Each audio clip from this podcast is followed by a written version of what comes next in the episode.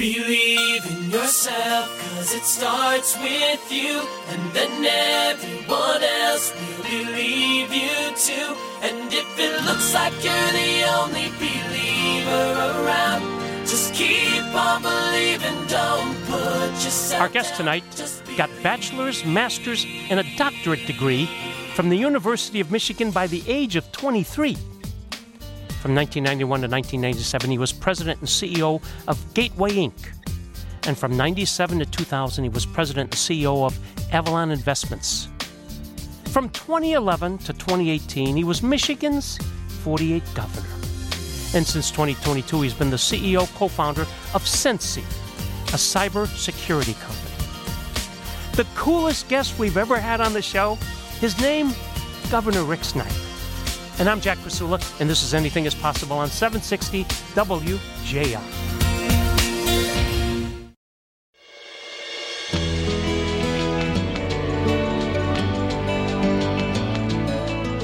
I'm Jack Krasula. This is Anything is Possible, and we're talking to Governor Rick Snyder. I've always admired you. I continue to admire you. Welcome back. Well, thanks, Jack. It's great to be with you again. I mean, this is wonderful. All right. At age 10, you began reading Business Week and Fortune regularly. You, you've always walked to the tune of a different drummer. No bravado, but you've always had a quiet self confidence about you. How, where and how did you get that, Rick? Well, I appreciate that, uh, uh, and that's a very nice thing to say. But uh, put it in perspective. You go back and talk about being a ten-year-old. Um, my parents started this, but the people that surrounded me, because quite often I, I like to say you're a product of your mentorship, and I was fortunate enough to have wonderful mentorship in my life, and it started with my folks, and they taught me to be inquisitive. And I, as you know, I like to say I'm a proud nerd. And I don't back off of that because what's a nerd to me? It's a person who loves to learn about everything. Um, I'm one of those people that have an interest in. I would sit here and talk with you guys about how to do radio production or how to do a radio show um, because it would be interesting. It's exciting for me to learn about. I like to try to learn something new every day. And that's a lesson I used to sit with my kids. I used to drive them crazy at the dinner table with uh, Sue, and I would say, Tell me one thing you learned today. Just ask them for one thing. And sometimes they try to put it off, but we'd go through it. And eventually, learning one new thing every day makes your life better. And you've learned something, you and Sue have learned something recently. There's a joy on your face when you talk about your first granddaughter. Hayden. Hayden is wonderful. She's two and a half now.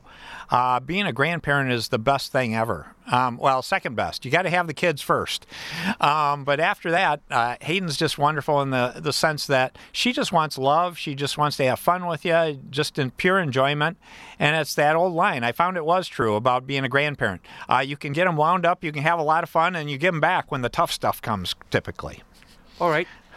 From 82 to 91, nine years, you were with Cooper's Lybrand Consulting. You partner and tax attorney. Talk about that chapter of your life. Yeah, that was a wonderful chapter where, again, I would emphasize the mentorship piece.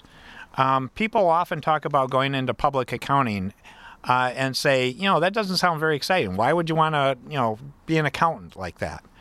Well, a couple things that really came to me. It, it taught me a lot about uh, working with people, managing people, interacting with people in two ways. One, you went to all these different clients. So you'd get sent out to go to all these different environments. So you'd get to see their culture of these different organizations. And that was really informative and a learning experience. The other thing is, in public accounting, you'd be assigned to, again, these different clients, but they would have different people managing these clients. So you'd work with different partners and managers. So you got to see their style in managing people. So I say, as much as I learned about accounting and tax work, I learned about, management styles, cultural styles, working with people. All right. In 1991, you joined Gateway Inc. How big was it, and what did they do?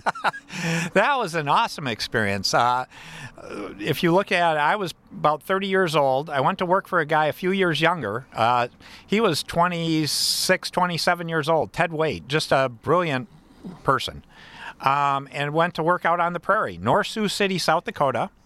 Uh, we had 600 and some people when I joined the company.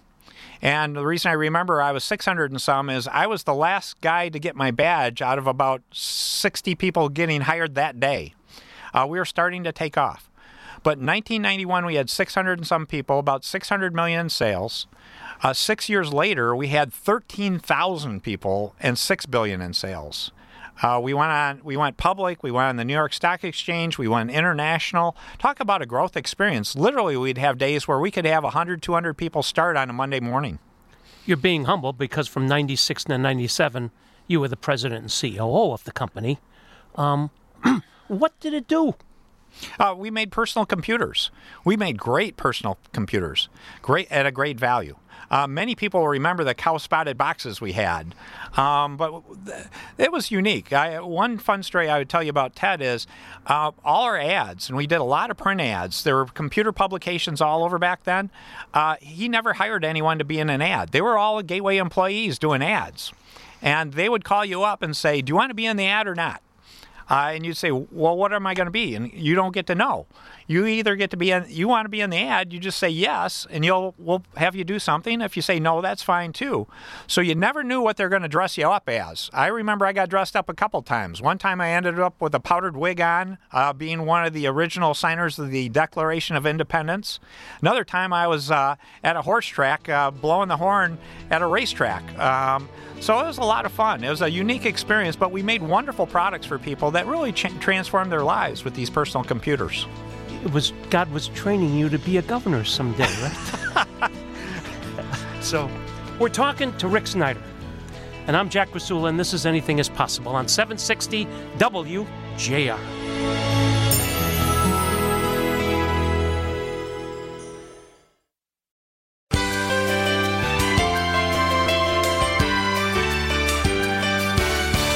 Welcome back to Anything is Possible. I'm Jack Krasula, and we're with Rick Snyder, Michigan's 48th governor. Rick, you've always planned things out. When did you start planning and strategizing things? Uh, it started when I was a teenager, uh, probably about 14, 15 years old. I built a career plan uh, to have three careers. Um, and I know that sounds really strange, but again, that's the nerd part. So I built a plan to, first career was to be in the private sector. Uh, so I could learn about the world most people are in, they're in the private sector. And the secondly, hopefully to do well enough financially where I could afford to just go back and do public service. Uh, and that was to be 40 to 60. At some point, I wanted to switch and just do public service, not necessarily running for governor uh, but 40 to 60 or so do public service where I could just give back and help people on a broad scale. And then the third career is uh, to do small scale helping people, to be a mentor, to be a role model for others, uh, and to do have more time for family. Did you have Sue all planned out ahead of time too? No, no one could plan Sue out ahead of time, and I was fortunate enough to uh, that she chose me uh, because it was wonderful. Uh, we actually met at Cooper's, um, and I was a workaholic. Uh, and she really helped me uh, understand that there's more to life in terms of balance. You outkicked your punt coverage on that one, okay, in 1997, you leave Gateway, you come back to Michigan. Why? Uh, this is our home. Uh, Ted was essentially moving the company headquarters to California. Uh, and so Sue and I wanted to come back home. So we moved back to Michigan. Uh, we ended up in Ann Arbor because I was interested in doing venture capital, helping Michigan's economy, starting companies, doing things like that. And that was the center of that world at that point in time. So we came back and uh, started Avalon Investments, which was doing the hardest kind of startup work, with finding professors, finding ideas, and starting companies from scratch. It was uh, that was a lot of fun you, Chris Rizek, a few others. Yeah. So Avalon Investments, you were the president and CEO from 97 to 2000. What's a venture capital firm and what does it do? Yeah, well, we actually, uh, in our case, uh, we not only invested in companies, investing capital in a company, we help create the companies. Uh, again, we would find people, we would help them do their business plan, we'd help them develop those ideas and go to market. And not all the companies made it, but we had some pretty big successes as part of that too. Uh, it's exciting to build something from scratch. I like to say if you're, it's being entrepreneurial. If you're an entrepreneurial, it's you're a little bit crazy. Uh, and the reason I say you got to be a little bit crazy to do that is you have to see something other people didn't see and believe in it. But being a little bit crazy is how innovation happens. And look at how wonderful uh, we built Michigan on innovation. Michigan was the innovation capital of the world if you go back in history and look at the early 1900s through a lot of years there. The auto industry, the cereal industry. I'm from Battle Creek. How many different industries did we start in the state? To an entrepreneur, success is the journey, not the destination. The journey is a huge part of it. Uh, and again, I like to be a serial entrepreneur. So I'm doing it again. I've got SensCy now, and I like to say, this is my fifth career. I'm 60 something. Why can't you do a startup? I'm a crummy golfer. I would rather go start a company. You're a serial entrepreneur because you are from Battle Creek, and that's where the cereal comes from. So, okay. So many of our young people today have no confidence, that they're feared, that they're afraid to do anything. They're afraid to ask somebody for something. Um, fear is false expectations appearing real. 80% of what we worry about never happens. If you could talk to young people about having courage and taking a chance, what would you tell them? Uh, manage risk. Don't don't avoid it. Um, one of the things I've always looked at is when you look at these situations, people quite often do unrealistically avoid risk um, because they haven't really analyzed it. Um, I'll give you a great illustration. Going to Gateway, a lot of people thought I was crazy. I was a partner in one of the biggest accounting firms in the world. I had an awesome career going, and they go, Why would you walk away from that? You've thrown away your career. Um, but I, I viewed it differently because what would happen if Gateway hadn't worked for me? Um, I might have had to swallow my pride um, but some, my firm would have taken me back, or some firm would have taken me on, but I would have had to swallow my pride. Well, my pride is something I can swallow.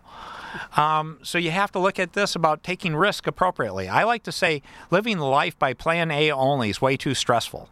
Whenever you look at doing something new or an adventure or doing most anything, what's plan B? You can sort of look out there and say, what's the most likely things to go wrong? And if they go wrong, what's plan B? What's the next thing to happen? I've joked, I've been down to, if it gets to plan E, H, and G, it's pretty stressful. Getting, going from A to B or B to C isn't so bad. But when you get in the higher letters, it does get stressful. All right. At Gateway, you were a dad. Yep. And then at Avalon, you were an uncle. How did you make the transition? Um, it's all about understand what people need. I often say, uh, I, I'll give you the analogy I talk about about what's good communication.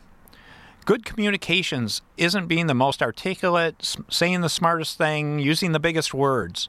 It's talking to someone in a way that you know they're going to understand it. It's relating to them and looking at it through their eyes and communicating in a way where if I say something to you, Jack, I want to say it in a way that's meaningful to you, not what I think is good or important how do I relate to you? And that's the same thing with making those transitions is understanding your role. You have to be true to yourself and your values, but you can communicate and interact with in a, in a way with people that they're going to understand and appreciate and want to do things with you. All right, let's go to 2009. Some of your friends thought you're crazy when you decide, I'm going to run for governor. Why? Yeah, it started with uh, date night. Um, I was on date night with Sue uh, in early 2009 at our favorite restaurant Friday night. Had a good glass of red wine, each one of us did. And we started talking, and our conversation went to something that was depressing. And the depressing part of the conversation was is our kids would likely have to leave Michigan to have a future. Mm. Um, we have three kids then. We have four kids now and we were talking about their lives. That there wasn't going to be a future for them. And as we went through that, uh, Sue looked at me and she said, "We should talk about you running for governor." And when I looked at the governor's race, there were a lot of great people running uh, from the Republican side. I mean, th- there were four other candidates. There were going to be five of us. Uh, and they were talented people, but they were all career politicians. And they talked about fixing Michigan. Uh, we were 50 out of 50, Jack fixing Michigan wasn't good enough. We had to reinvent our state. And so that's what drove me to run with Sue's support is to say, let's go out and reinvent Michigan. And can we create an environment not just for our kids, but where our kids could be excited and have a future in Michigan? When we come back, we're going to ask them how did you ever win? and I guarantee that when we come back, there'll be more. Relentless positive action. And I'm Jack Krasula with Rick Snyder, and this is Anything is Possible on 760 WJR.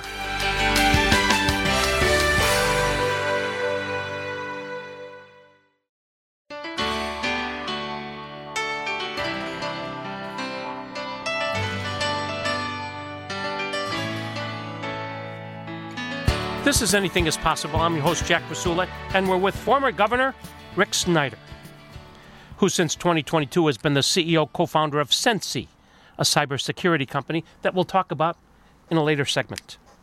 All right, you're one of five candidates on the Republican side, bunch on the Democratic side. You've got no experience. By your own admission, you're a proud nerd. How did you ever win? Well, the classic part, Jack, is people used to come up to me and when I first got going and say, "Do you know you're so low on the polls that if you apply the margin of error, you'd be a negative number?" um, I always thanked them for that kind comment, and my initial supporters, I call them, I still call them the margin of error club. um, but this actually proves that our system can work right because we did need to reinvent Michigan. And so the way I viewed it is, is I had a positive message, a vision for our state. Uh, was able to convince people to join, and we just went at it after it. And more and more people joined the effort. So it wasn't just about me, it was about people collectively coming together from all ends of the political spectrum, from all different parts of Michigan to say, we need to do better. And we did. We went from 50 out of 50 to a top 10 state in eight years. I'm proud of that. We're talking to Governor Rick Snyder, and I quote him I'm a proud nerd. How I define nerd is that I love to learn about everything, and so I view it as having great intellectual curiosity to learn about any topic you can think of. That has always been exciting to me since I was a kid. You used to talk about that we have to do things in dog years. Yes, dog years. Because when you're 50 out of 50, you got to get going.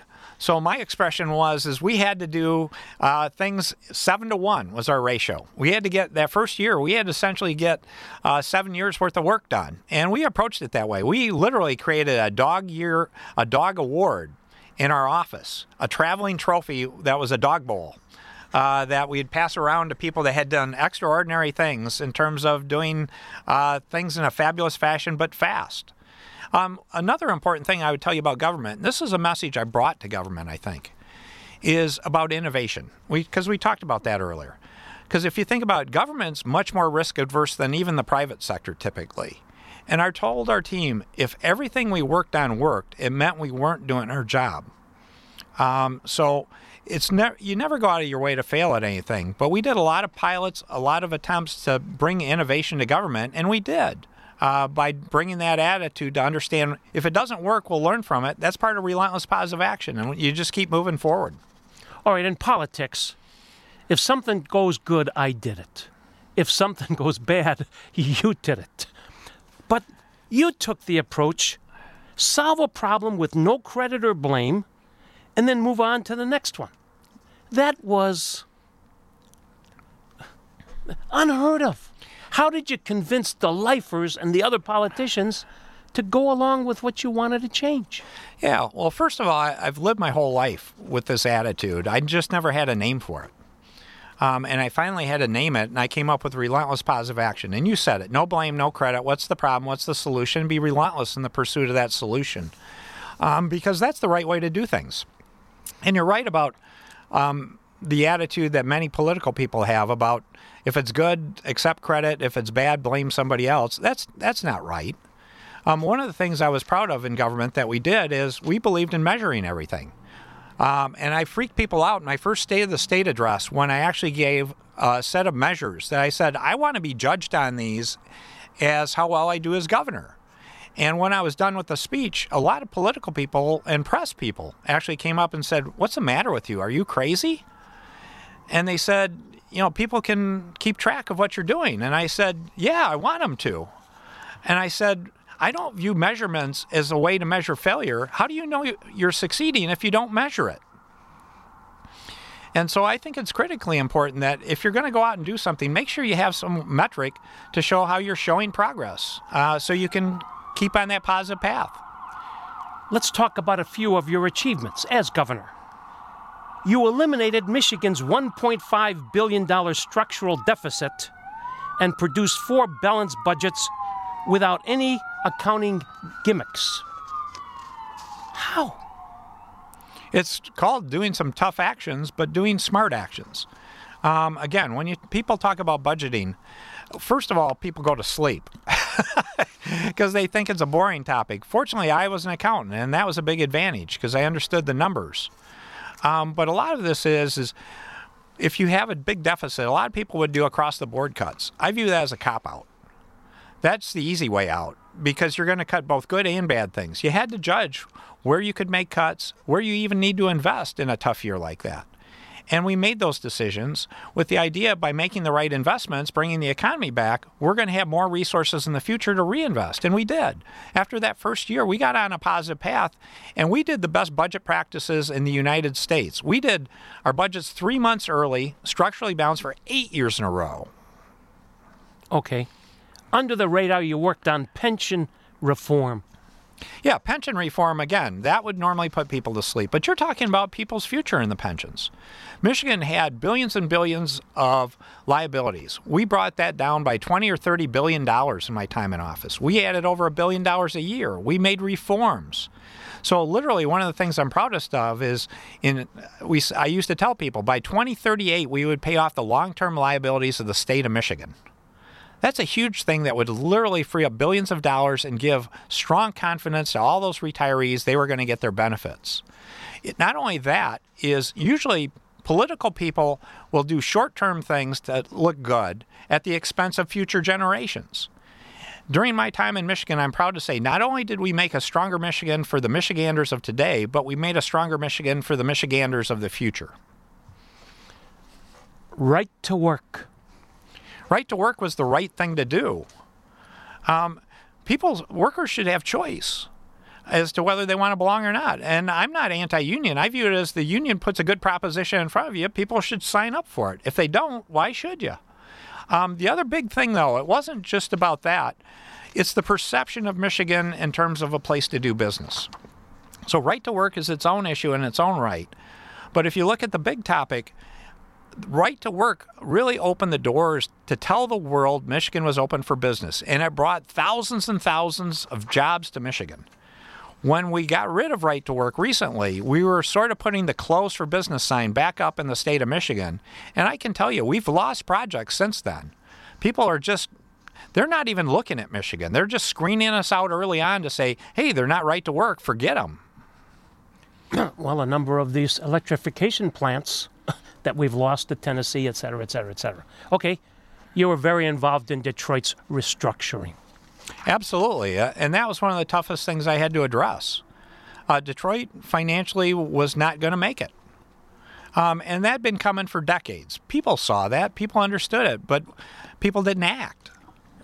I mean, fundamentally, if you looked at it, over 60% of Detroit's budget was going to end up just funding liabilities, not even providing services. So, what ultimately drove us to make that call, and I made the de- decision to put Detroit in bankruptcy, is the citizens of Detroit deserve to have better fundamental services police, fire, ambulance, garbage, all these things. They weren't happening well at all. Everybody knows that. We needed to turn around because Detroiters deserve better. Okay, on the flip side of the coin, the Flint water crisis? Yeah, people made mistakes in Flint at all levels of government. Um, I thought it was important to take responsibility because I view it if somebody works for me made a mistake, I should take responsibility. And we turned around a lot of things in terms of Flint and the water situation in our state and help have a dialogue at the national level. Um, we had to step up. We sent in the National Guard. I sent in the National Guard. We did all these actions. Um, the response was very strong and much stronger than any other community that had a water problem.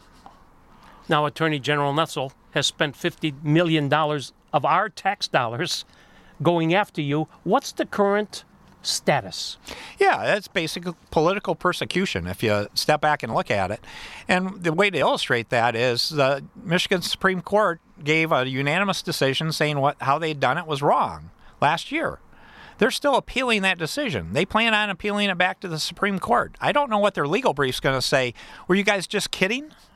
Instead of moving on, why else would you waste millions and millions of dollars that could be going to help water conditions, uh, people in need, instead of spending on a, a lawsuit that has no goal or purpose? We're talking to Rick Snyder, who's never kidding when he says relentless positive action. And I'm Jack Krasula, and this is Anything is Possible on 760 WJR.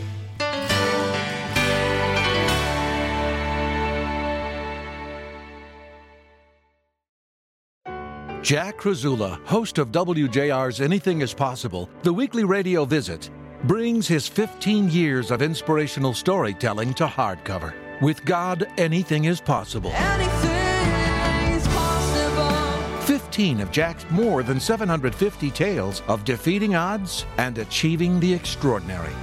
Like Bob Woodruff, whose job covering the war in Iraq nearly cost him his life, and Nick Vujicic, the limbless evangelist, who has stunned millions with his message of acceptance and grace. With God, anything is possible.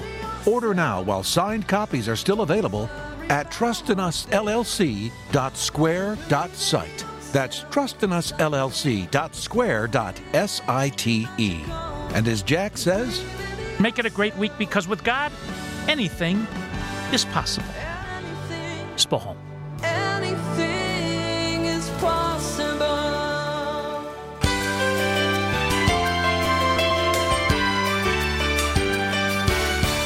I'm Jack Krasula. This is Anything is Possible. We're talking to Governor Rick Snyder. If you want to learn more, www.senscy, S-E-N-S-C-Y dot com. When you agreed to come on the show, one of the first things I did was pull up Rudyard Kipling's very famous poem, If. Mm-hmm. Sir, you've lived this. Yeah, in many respects, it talks about the highs and lows of what life can bring. And I'll use the governor thing as an illustration. I had some of the highest highs and lowest lows. Um, but the way I look at it is, it wasn't about me, it was an opportunity to serve. So I've never viewed this as what was in it for Rick Snyder. I've always viewed it as this was a chance to give back uh, to 10 million people uh, and future generations that I care about. And so I really viewed it as I was going to do what needed to be done to make Michigan a better state. Uh, and it's not a straight line, it's not a perfect path. And so you go down that path.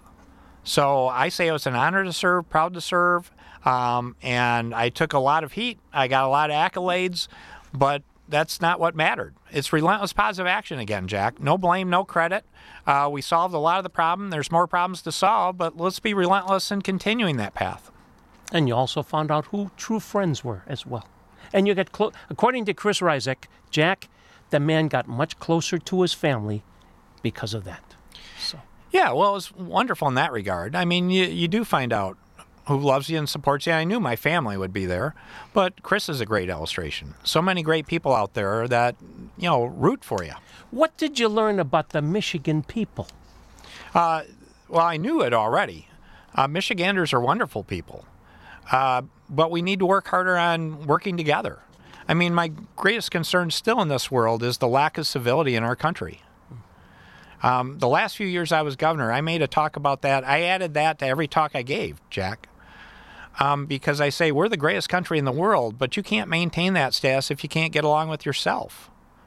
And it's bad what's going on out there now in terms of people, you know, sort of trying to cancel people, you know, the things they say to people, treat people. I always come back to the standard, uh, you know, you should treat people how you'd like to be treated. Um, we need to get back to that because fundamentally, if we're to be continue on this path to greatness and to do even better things, uh, we need to bring civility back. What's the biggest thing you learned about our democratic process in those eight years of leading Michigan as governor? Uh, first of all, it works. I mean, if you look at my first election, it proves it can work. Um, but what I would say is the challenge is, is you have to be attentive, and we need more participation. Because if you don't, then you get people that don't have the best interest of everyone in mind. And I can say this with respect to both parties. I've seen too many candidates out there that are running for election to represent the people that elect them, not all the people. And I always viewed it, and I will use Detroit as an illustration. When I put Detroit in bankruptcy and all that, I hadn't gotten a lot of votes out of Detroit. And how many governors do you know spend a lot of time on Detroit issues? I worked here two days a week for several years during that period um, because I viewed it as I needed to represent them just as much as I represented someone uh, in my home district or any other corner of Michigan. They deserve the same attention uh, and the same outcomes in terms of having a better life. All right. So many politicians, when they decide to get out or lose, they become lobbyists and they get rich. You haven't. What's wrong with you? Yeah, why would I want to do that? it's not about money. It was about helping people. And that's where I'm excited to help people on a smaller scale today. SensCy is a company, but it's to help people with their cybersecurity needs. And we're doing an unserved market, small and medium sized un- organizations. They need help a lot more than the big places. So I view that as a way to give back. And then just a lot of other charitable and civic roles I'm trying to do to, to give back to help people. Um, if you want to learn more, www.senscy, S-E-N-S-C-Y.com. Rick, what is cybersecurity? cybersecurity is something that's critically important because there are a lot of bad guys out there now that will come and attack your life. They'll take over your digital life. Uh, they may sh- cause your business to go out of business. They can affect your finances. They can affect your reputation, uh, and you need to protect yourself. I'm a, as I we've talked about. I'm a proud nerd, so I believe in all these great technologies that we've used, all the great things that are coming. But if you're going to do that, you have to understand there's a downside, a negative side to that wonderful world, and it's the risk of cyber threats.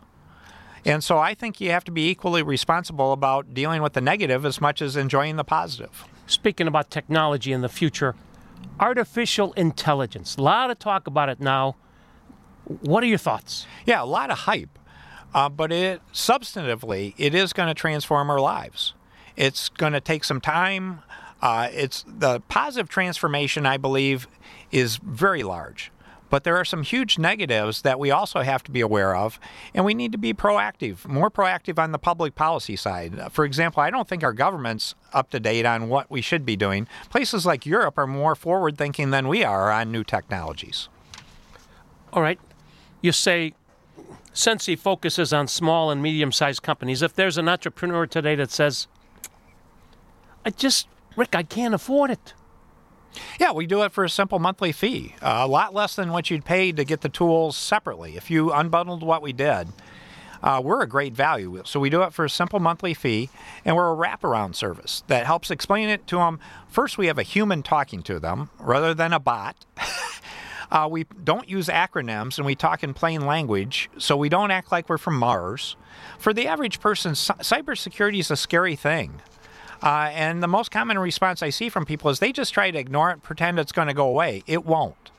So, by using this human touch, this interaction, this interface, and focusing on what real people can do to make their lives better, we can really make a difference in keeping them safer and better off.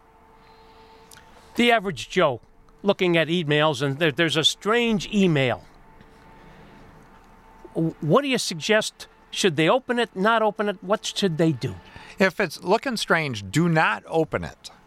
Uh, if you think you really have something you want out of that, uh, contact whoever you think it's from a different way and confirm it's really from them. Uh, but if it sounds too good to be true, it probably is too good to be true, and it's probably somebody trying to set you up and take advantage of you. So heard- don't click. We heard that from mom and dad, right? All right. There's a, a word phishing. Yeah. P H I S H I N G. Not fishing, but fishing. Yeah. What is it? That's exactly what you were just talking about. That famous email you get to say, hey, here's a free cooler for you, or here's a free offer for you. Um, and they're good about how they'll try to fool you. Um, interesting illustration is, is actually they'll say you can get this for free, but you have to pay the shipping charge. Uh, they're getting your credit card number uh, when you put it in for the shipping charge. If they do that, they've got your credit card. So again, if it's too good to be true, any of these email and phishing's for email. Now they have vishing and all these other things for texts. Uh, it's happening in text now. It's happening on phone calls. So just because it doesn't even come in an email, don't believe it if it's too good to be true. All right, you mentioned the vitriol, the divide, the hatred. How can we change it? Be positive. That's RPA again, relentless positive action. I mean, the way I view it is why waste negative energy? What's the value of fighting with someone? I told people in Michigan when I, it still drives me nuts when politicians get up and say, "I'm going to fight for you." Okay, I, my response to that is fighting belonged on the beaches of Normandy, not the beaches of Lake Michigan. Get over it. It's like let's talk about what we can do together, not why we don't like each other. You've met a lot of phenomenal people. Who are your heroes? Well, that's a great question. I mean, there are a lot of people I admire, but I would go back to my mentor list a little bit. Um, again, I talked about my folks, but an illustration in my Cooper's days. There was a guy I worked for named Jerry Wolf, another guy, John Heitman. Uh, these people fundamentally made me a better person because they taught me lessons about life, about business, a lot of different things. And I can see part of their style in my style today. Ted Waitt was younger than I was. I learned from him about marketing and communications. Hopefully, he learned some things about accounting and finance from me. So I view it as, as if uh, it's a succession of things for life where you run across relationships you build or people you admire where you become better and stronger because you learn from them. As our time winds down, what advice would you give to our young listeners tonight? what I just said is mentorship. Find mentors, uh, people you can look up and admire. Uh, take risks. Uh, believe in innovating. Uh, the world's out there. You can accomplish anything uh, if you plan out accordingly, think ahead. And again, I would encourage people to think farther ahead. Um, one of the worst decisions people make in life is not making a decision. That is a decision. So take control of your own life have a plan, have an idea where you want to go. It probably won't happen that way, but you're going to move in a positive way with great support from mentors and friends. And go out and enjoy life. Have fun. That's the message I'd give to young people. You always say you're a proud nerd, but that doesn't do you justice. Rick Snyder, you're a phenomenal human being. And the private sector, the public sector, now this current chapter, keep up the great, great work. Thanks, Jack. Great to be with you. Please join us next Saturday. Until then, I'm Jack Krasula. Thanks for listening and make it a great week because with God, anything is possible. Spawn.